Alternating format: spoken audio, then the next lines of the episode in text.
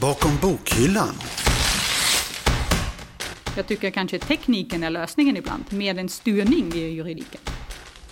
För 15 år sedan redan gjorde man forskning på eh, intelligenta agenter. Så man tänkte att man skulle ha lite dat små dataprogram som agerade åt oss. Det, det räcker kanske att man har någon flagga, Oops, när du signar upp för den här tjänsten, tänk på att din data lagras kanske på något ställe som inte är okej. Okay.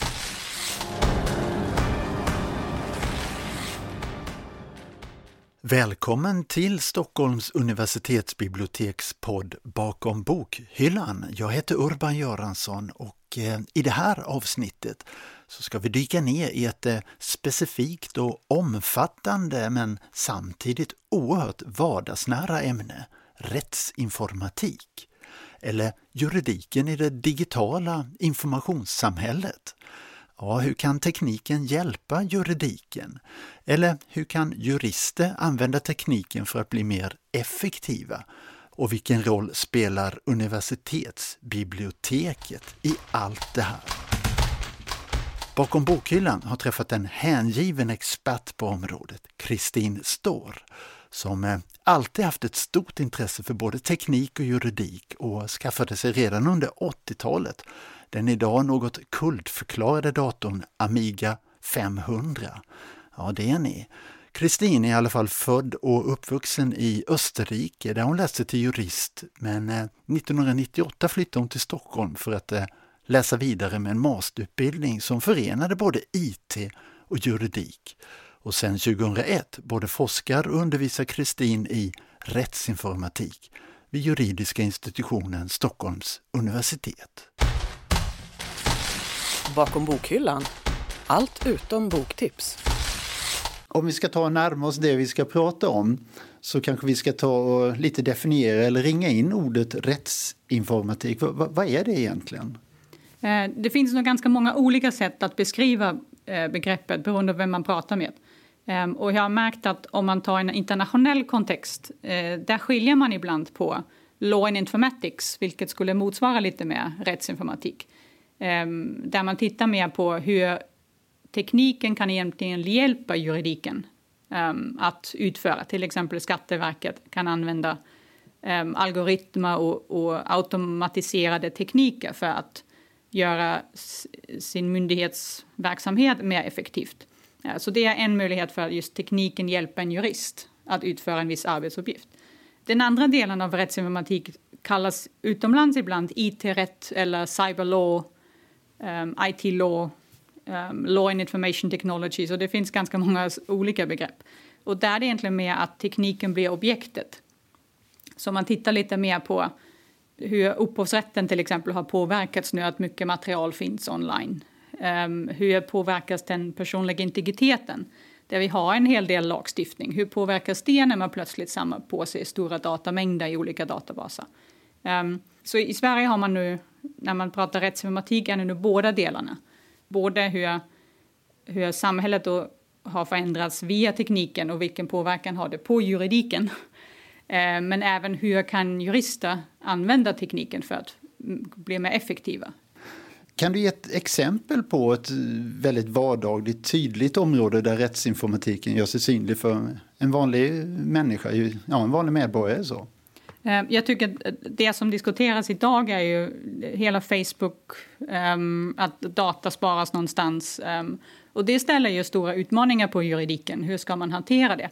Ehm, och rättsinformatik som tvärvetenskaplig ämne, så att man både, inte bara egentligen tittar på juridik utan också hur, okej, okay, men varför blev vissa saker som de blev?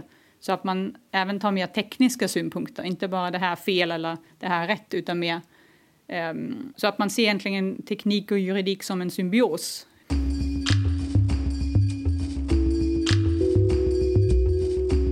Så, så integritetsaspekter är ju där väldigt viktiga och de kanske um, man, de flesta kanske har accepterat nu att samhället är så. Ja, men stora amerikanska bolag samlar in uppgifter om oss. Ehm, men jag tycker man kan också hitta möjlighet och det är kanske där just rättsinformatik kommer in, att man försöker hitta gemensamma lösningar, inte bara eh, ni gör fel, sen blir det domstol, utan hur kan vi, kan vi bygga in vissa saker i tekniken redan, att det inte går att spara så mycket data om oss. Um, så det är det som diskuteras mest idag. Det, det andra som är väldigt stort, som man ser nästan överallt, är artificiell intelligens. Så AI poppar upp nästan, nästan överallt just nu. Uh, och där är också många aspekter, inte bara juridiska utan också etniska och uh, filosofiska aspekter som man kan ta hänsyn till. Um, ska man reglera AI? Kan man reglera AI? Och även där, jag tycker, det som jag, jag tycker är spännande med rättsmatematik är att lösningen inte alltid ligger i, i juridiken. Eh, Utan istället vad då? Jag tycker kanske tekniken är lösningen ibland, med en styrning via juridiken. The Turing test is a test of a machine's ability to exhibit intelligent behavior, equivalent to, or indistinguishable from, that of a human. We observed the two chatbots conversing deeply. Eh, du nämnde det här exemplet med Facebook och flera andra typer av kontrakt som en vanlig människa ingår ganska ofta, kanske i sociala medier. Och så nämnde du det här att vi, vi har börjat vänja oss vid att vi skriver på och godkänner olika avtal och, så här, och, och, vi tänker inte så mycket på det. Om, om, om du skulle lyfta den blicken lite, är det farligt för oss att bli blasé när det gäller sådana här saker? Ehm, jag tycker det, det är nog två delar där som jag kanske det ena tycker jag att man ska inte bara acceptera någonting för att det finns faktiskt juridiska hjälpmedel vi har redan idag. Ehm, sen tycker jag ju att tekniken inte riktigt har hängt med där. Eh, det fanns ju på, för 15 år sedan redan gjorde man forskning på eh, intelligenta agenter. Så man tänkte att man skulle ha lite dat små dataprogram som agerade åt oss. Um, och där skulle jag gärna vilja se någon, att man skriver ett datorprogram som kollar på alla privacy policies. Så istället för att vi ska läsa igenom allt och kunna bedöma om det där nu är bra eller inte. Jag förstår att det är svårt för en, eh, inte ens jag läser alla privacy policies och alla allmänna villkor för alla tjänster jag signar upp för. Det, det är ganska många. Eh, och de gjorde en studie för några år sedan hur lång tid det skulle ta för en människa att läsa alla privacy policies och allmänna villkor att att läsa verkligen igenom dem. Och det skulle ta en vecka utan sömn. Så det, och en vecka förstår jag, vem har tid en vecka liksom? eh, och så, så där tycker jag att tekniken skulle kunna hjälpa till så mycket. Att, att det räcker kanske att man har någon flagga, ups, när du signar upp för den här tjänsten, tänk på att din data lagras kanske på något ställe som inte är okej. Okay. There are places that I no longer dwell There are places I've lived in that seem like hell. There are things that seem so new to me, and I'm not gonna try them. There's a buckle that seems to bend and break. It's surrounded by things I used to hate. There's a thing that seems so new to you, and you're not gonna try it. i'm not choosing there to help us understand what life is. Eh, Kristin, du undervisar ju vid eh, juridiska institutionen på Stockholms universitet och, och, det här som vi pratar om nu, rättsinformatik, det är ju någonting som eh, alla juriststudenter måste lära sig. Och det här undervisar du. Vad va, är det de, ja vad ska de lära sig då? Ehm, så jag undervisar studenter på termin ett just nu. Så, och juridisk informationssökning är kan man säga en del av rättsinformatik. Sen har vi en grundkurs också på termin fem eller sex. Um, och jag undervisar studenter i just hur de ska söka fram rättskällor egentligen. Uh, och det är en av de första sakerna de ska lära sig. Och vad är det de läser då? Är det ett visst tänkande, ett visst metodtänkande eller ja? Um, så den första utmaningen vi har är ju bara att de ska lära känna vilka rättskällor som finns överhuvudtaget. Uh, så det, det, är en stor del av den juridiska metoden. Um, sen märker jag ju, nu har jag ändå undervisat runt 15 år i ämnet, att eh, just i, i, dags, i dagens samhälle, de flesta är ändå vana vid att söka. Så man tror kanske att söka efter rätt källor kan inte vara så stort problem. För att vi kan ju söka söka kan man, men just för juridi, juridisk informationssökning är det så viktigt att tänka på, eh, tänka lite mer strategiskt egentligen. Eh, vilka rättskällor är jag ute efter nu? Eh, ska jag börja med att eh, juridisk litteratur eller ska jag börja med författningen som är egentligen den eh, högsta rättskälla? Eh, så det krävs ett annat metodtänk än att göra en, en, eh, en enstaka sökning, få något resultat och sen värdera. Utan det krävs mer metodtänk runt omkring tycker jag. Och det är egentligen det studenterna ska lära sig. Hur, hur rättskällorna förhåller sig till varandra och sen vilka olika sökvägar man kan gå. Eh, för att det vanliga när man söker online är ju inte att man tänker någon sökstrategi. Jag tror inte om jag vill leta efter någon film att jag tänker ut någon sökstrategi innan. Eh, men det är nog det som krävs inom juridiken, att jag funderar lite först. Okej, okay, eh, jag har ett väldigt jag har ett väldigt praktiskt fall till exempel, jag har ett scenario, jag vet inte överhuvudtaget vilken, vilket rättsområde jag är i, hur ska jag börja då? Eh, så det krävs att man tänker ut med en strategi innan man faktiskt börjar söka. Och det kan då till exempel hjälpas av om man till gör en mindmap, ritar upp sökord som man vill kombinera på olika sätt i sin sökning.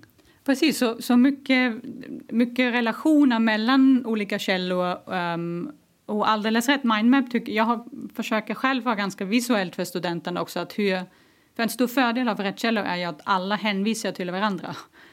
Ehm, med tanke på legalitetsprincipen måste du alltid ha stöd i en rättskälla när du ska argumentera för någonting, i de flesta fallen i alla fall. Vi har egentligen, det finns ju någon slags struktur, något nätverk, någon mindmap bakomliggande hela tiden. Och det gäller väl att hitta den. Eh, jag själv använder en tunnelbanekartan också just för att se när jag försöker förklara juridisk metod att man måste tänka ja, men vilken tåg hoppar jag på nu för att komma dit jag vill och jag kanske måste byta någon gång på vägen men jag kommer åt samma, till samma mål.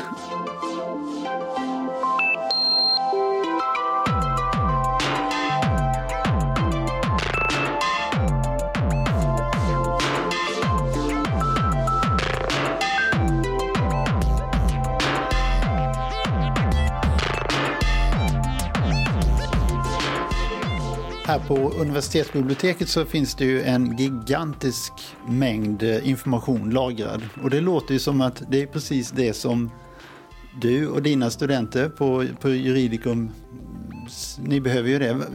Hur, vad fyller biblioteket här för funktion eller roll, stöd för er? För jag inbillar mig att ni använder biblioteket en del.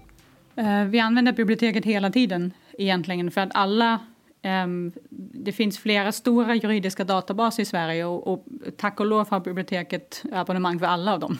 Så vi skulle nog inte kunna klara oss um, utan alla stora databaser. För att egentligen, det är också det första man ska ju... Juriststudenter ska inte börja googla första terminen utan de ska just lära sig att använda de juridiska databaserna. Eh, och då tycker jag utan biblioteket skulle vi inte kunna visa någonting. um, så det är mycket värdefullt. Samtidigt också som delmaterial finns kanske också bara i tryckt fortfarande. Um, det är äldre material som fortfarande är lika viktigt och då är också biblioteket oerhört värdefullt för att då man får ju tag väldigt lätt på, på de källorna. Vad är det för databaser ni använder er av då? Um, så i första hand visar vi Infotorg som tidigare hette Rättsbanken. Så den har nu den där får nu studenterna tänka väldigt strategiskt så egentligen um, layouten tvingar dem att, att tänka strategiskt. Det låter som en tråkig databas. ja, den är lite mer fältaktig. uh, jag, jag tycker själv jättemycket om den. uh, men det, det är just ett sätt att jag har märkt att det blir lättare att förklara vissa saker om man har plötsligt fem fält där studenterna måste bestämma sig var, ska jag, var, var någonstans ska jag fylla i mina sökord nu. Eh, sen använder vi även CTO som universitetsjuridiks stora databas och deras lagkommentarer är ju väldigt värdefulla. Eh, så det är många praktiserande jurister som använder sig av dem. Eh, och sist har vi även Karnov som också i första hand visar vi i samband med juridisk litteratur, så kommentarer och, och, och tidskrifter. Um, och det är också egentligen en utmaning för studenterna att veta vilken databas de ska använda i vilket sammanhang. Så det blir också en del av strategin. Eh, för att vissa rättskällor finns i alla tre, vissa finns bara i en.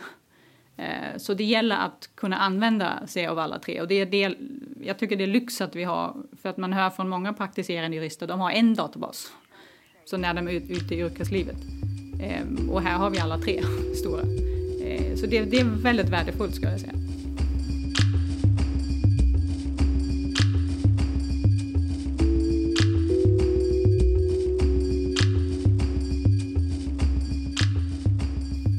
Kristin, jag vet att eh, när du eh, kör igång studenterna att eh, hitta in i det här stora området rättsinformatik, då, då använder du det av Sherlock Holmes, privatdetektiven, som en liten förebild. Och, ja, hur hittar han in där egentligen? Eh, det är väl just, eh, till att börja med, att gilla att använda tv-serier i min, i min undervisning för att göra det. Rätt källa kanske inte det mest attraktiva att undervisa i. Jag brinner för det, men jag förstår att inte alla gör det. Um, så, så det är väl en anledning att jag använder ganska många serier, eh, tv-serier. Eh, det andra är väl just att jag tycker han och speciellt med senaste Sherlock Holmes med Benedict Cumberbatch när själva tv-serien man såg oftast hur han tänkte och hur han gjorde länkar mellan olika typer av information. Um, och det är egentligen så också jag vill att studenterna tänker att de, uh, det, är inte, det är inte en tunnelbanelinje de åker på utan de måste vara beredda att byta och kunna förknippa, okej okay, om jag börjar där nu då ska jag komma hit och hur gör jag det? Ja men om jag har den biten i mitten då blir det lättare. Så att just det där att eh, knyta ihop olika typer av informationsbitar som de får från olika ställen, att de kan lära sig att ja, men om jag tar det nu, det, ja, men, och det leder mig till det tredje. Om jag utgår från det tredje, då hittar jag det fjärde och då har jag faktiskt svaret. Eh, så just komma bort från det där engångsinriktade.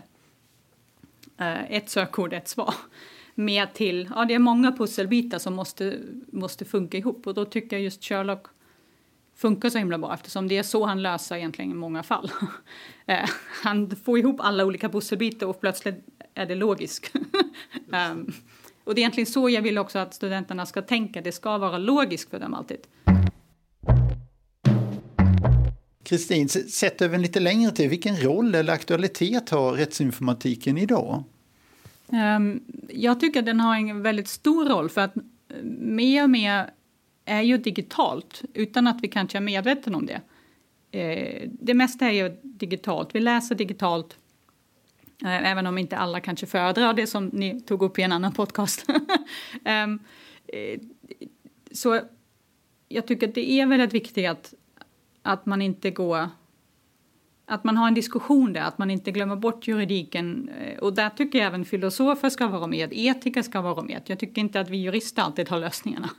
Um, när vi pratar teknik som påverkar människans hälsa eller människans status, eh, om vi kan få försäkringar, eh, hur mycket skatt vi betalar.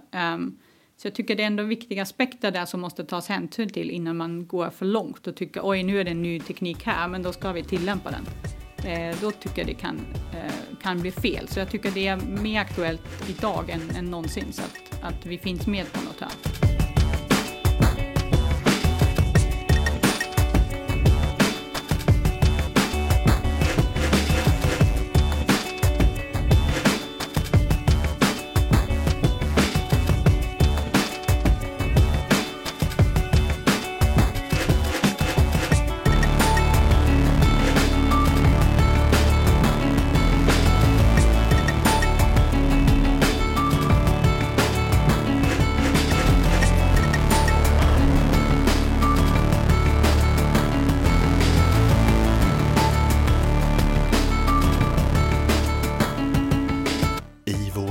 Nionde avsnitt av Bakom bokhyllan har du hört Kristin Storr berätta om det tvärvetenskapliga ämnet rättsinformatik och hur hennes juriststudenter får lära sig att använda bibliotekets juridiska databaser för att senare kunna ge sig ut som jurister eller advokater och vem vet, kanske lösa alla de där upphovsrättsliga problemen vi har online. Eller kanske att få slippa att ständigt behöva lämna ut de där personuppgifterna så fort vi ger oss ut i nya sammanhang på nätet. Bakom bokhyllan är tillbaka igen om två veckor och då möter vi återigen Kristin Ståhl för att höra hennes berättelse om eh, aktuella forskningsfrågor inom rättsinformatik och om den forskningen kan hjälpa till att skapa långsiktiga förutsättningar för morgondagens digitala samhälle. Ja, hur förhåller sig till exempel rättsinformatiken till AI och blockchain-tekniken? Det hör du i Bakom bokhyllan som görs av mig, Urban Göransson, Karl Edqvist och Julia Milder. Vill du kontakta Bakom bokhyllan når du redaktionen genom att eh, gå in på universitetsbibliotekets webb su.se biblioteket. Musiken som spelades i det här avsnittet är licensierad under Creative Commons och eh, programsignaturen Die Zeitung är komponerad av Stefan Levin.